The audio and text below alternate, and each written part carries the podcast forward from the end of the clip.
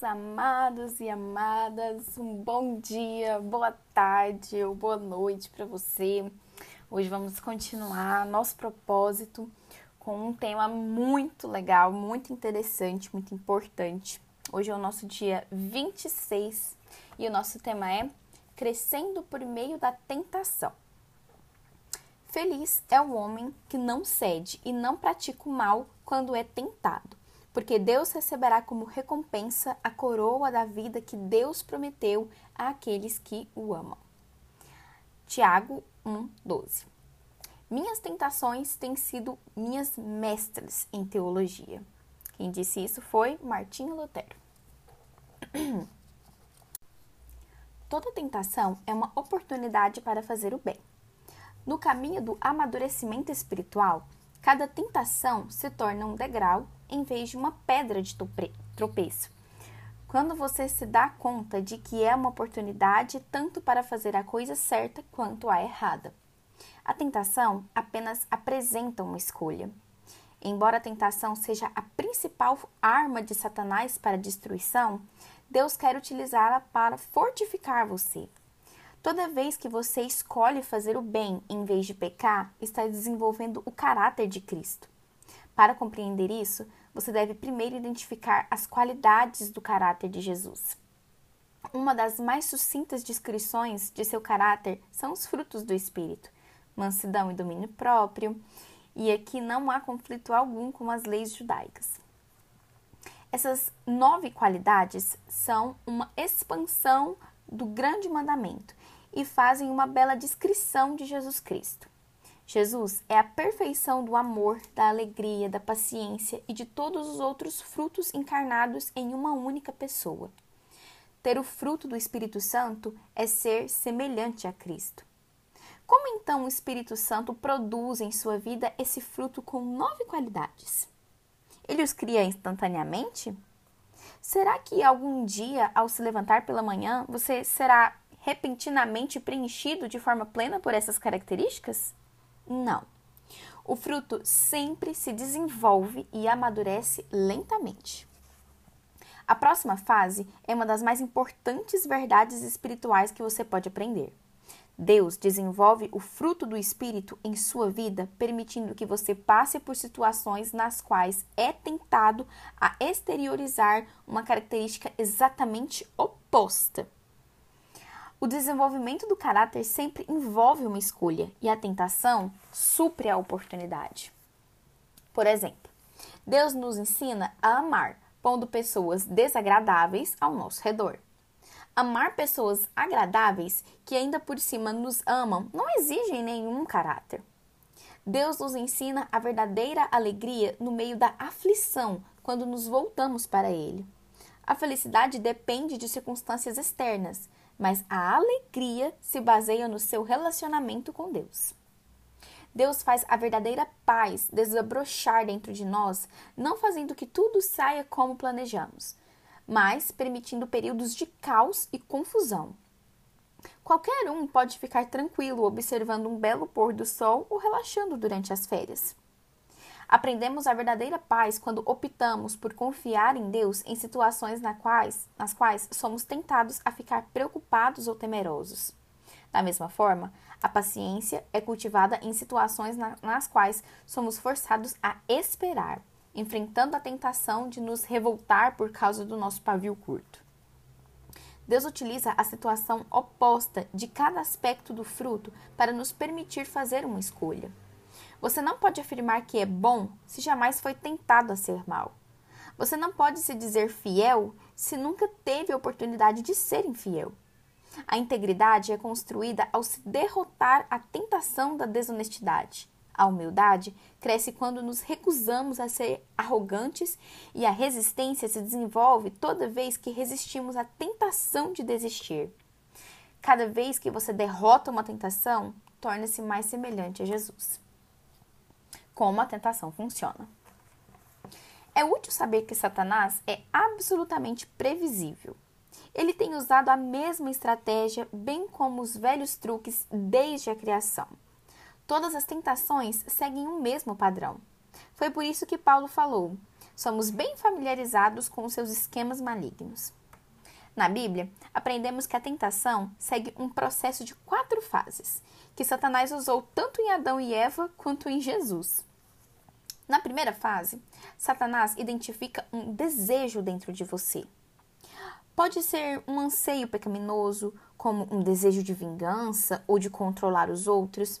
Pode ser um anseio normal e legítimo, como de ser amado, valorizado e de sentir prazer. A tentação começa quando Satanás sugere, com um pensamento, que você ceda a um desejo maléfico ou realize um desejo legítimo da forma errada ou na hora errada. Tome cuidado com atalhos. Frequentemente são tentações. Satanás sussurra: Você merece isso. Você deveria ter isso agora. Vai ser emocionante, confortante. Vai fazer que você se sinta melhor. Pensamos que a tentação está ao nosso redor, mas Deus diz que ela começa dentro de nós. Se você não tiver o desejo interno, a tentação não tem como atraí-lo. A tentação sempre começa na sua mente e não na circunstância onde ela ocorre. Jesus disse: Pois do interior do coração dos homens vêm os maus pensamentos, as imoralidades sexuais, os roubos, os homicídios, os adultérios, as cobiças, maldade, engano, devassidão, inveja, calúnia, arrogância e a insensatez. Todos esses males vêm de dentro. Tiago nos diz que existe um exército inteiro de maus desejos dentro de vocês. A segunda fase é a dúvida. Satanás tenta fazê-lo duvidar do que Deus disse sobre o pecado. Será que é mesmo errado? Será que Deus realmente proibiu fazer isso? Não é possível que Deus tenha proibido isso para outro povo em outra época? Deus não quer que eu seja feliz? A Bíblia diverte: cuidado! Não deixem os maus pensamentos ou as dúvidas levarem algum de vocês a se afastar do Deus vivo. A terceira fase é o engano. Satanás é incapaz de falar a verdade e é chamado de pai da mentira. Tudo o que ele lhe, lhe disser será falso ou nada além de uma meia-verdade. Satanás oferece a mentira para substituir o que Deus já disse em Sua palavra. Satanás diz: Você não vai morrer, você será mais esperto que Deus. Você pode se dar bem com isso, ninguém vai saber. Vou resolver os seus problemas. Além do mais, todos estão fazendo isso. É apenas um pecadinho. Mas um pecadinho é como uma gestação recente. Acabará aparecendo. E a quarta fase é a desobediência. Você acaba agindo de acordo com a ideia com quem vinha brincando em sua mente. O que começou com uma ideia nasce como uma conduta. Você cede a qualquer coisa que chama sua atenção. Acredita nas mentiras de Satanás e cairá na armadilha sobre a qual Tiago alertou. As pessoas são tentadas quando são atraídas e enganadas pelos seus próprios maus desejos. Então, esses desejos fazem com que o pecado nasça e o pecado, quando já está maduro, produz a morte. Não se engane, meus queridos irmãos. Superando a tentação. Compreender como a tentação funciona é proveitoso em si, mas existem passos específicos a ser tomados para que você a supere. Um passo Primeiro passo: recuse-se a ser intimidado. Muitos cristãos são aterrorizados e desmoralizados por pensamentos perturbadores, sentindo-se culpados por não estar além da tentação. Eles se sentem envergonhados tão somente por ter sido tentados. Isso é uma má compreensão da maturidade espiritual. Você jamais irá se livrar da tentação. Em certo sentido, você pode considerar a tentação uma lisonja. Satanás não tem de, não tem de tentar aqueles que já realizam sua vontade diabólica. Estes já pertencem a ele. A tentação é um sinal de que Satanás odeia você e não um sinal de fraqueza ou de vida profana. Isso também faz parte da nossa natureza, pois somos humanos e vivemos em um mundo fora da presença de Deus. Não fique surpreso, abalado ou abatido por isso. Seja realista quanto à inevitabilidade da tentação, você jamais poderá evitá-la completamente.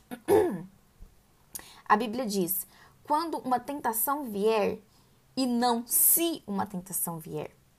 Paulo orienta: as tentações que vocês têm de enfrentar são as mesmas que os outros enfrentam. Ser tentado não é pecado. Jesus foi tentado, embora nunca tenha pecado. A tentação só se torna pecado quando você cede.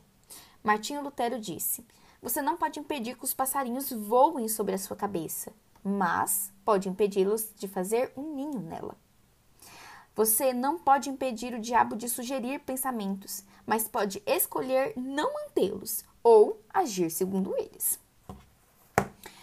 Por exemplo, muitas pessoas não sabem a diferença entre atração física ou estímulo sexual e desejo sexual ilícito. Não são a mesma coisa. Deus, faz, Deus fez de cada um de nós um ser sexual e isso é bom. Atração e estímulo são reações naturais e espontâneas à beleza física, enquanto o desejo sexual ilícito é uma atitude deliberada. Desejo sexual ilícito é uma escolha de cometer em sua mente o que você gostaria de fazer em seu corpo. Você pode ser atraído ou mesmo estimulado sem escolher pecar pela cobiça sexual. Muitas pessoas, principalmente os homens cristãos, sentem culpa quando os hormônios que lhe foram dados por Deus funcionam. Quando automaticamente notam uma mulher atraente, presumem que é desejo sexual ilícito e se sentem envergonhados e condenados. Mas atração não é desejo sexual ilícito até que você comece a insistir nela. Na verdade, quanto mais próximo de Deus você ficar, mais Satanás se esforçará para tentá-lo.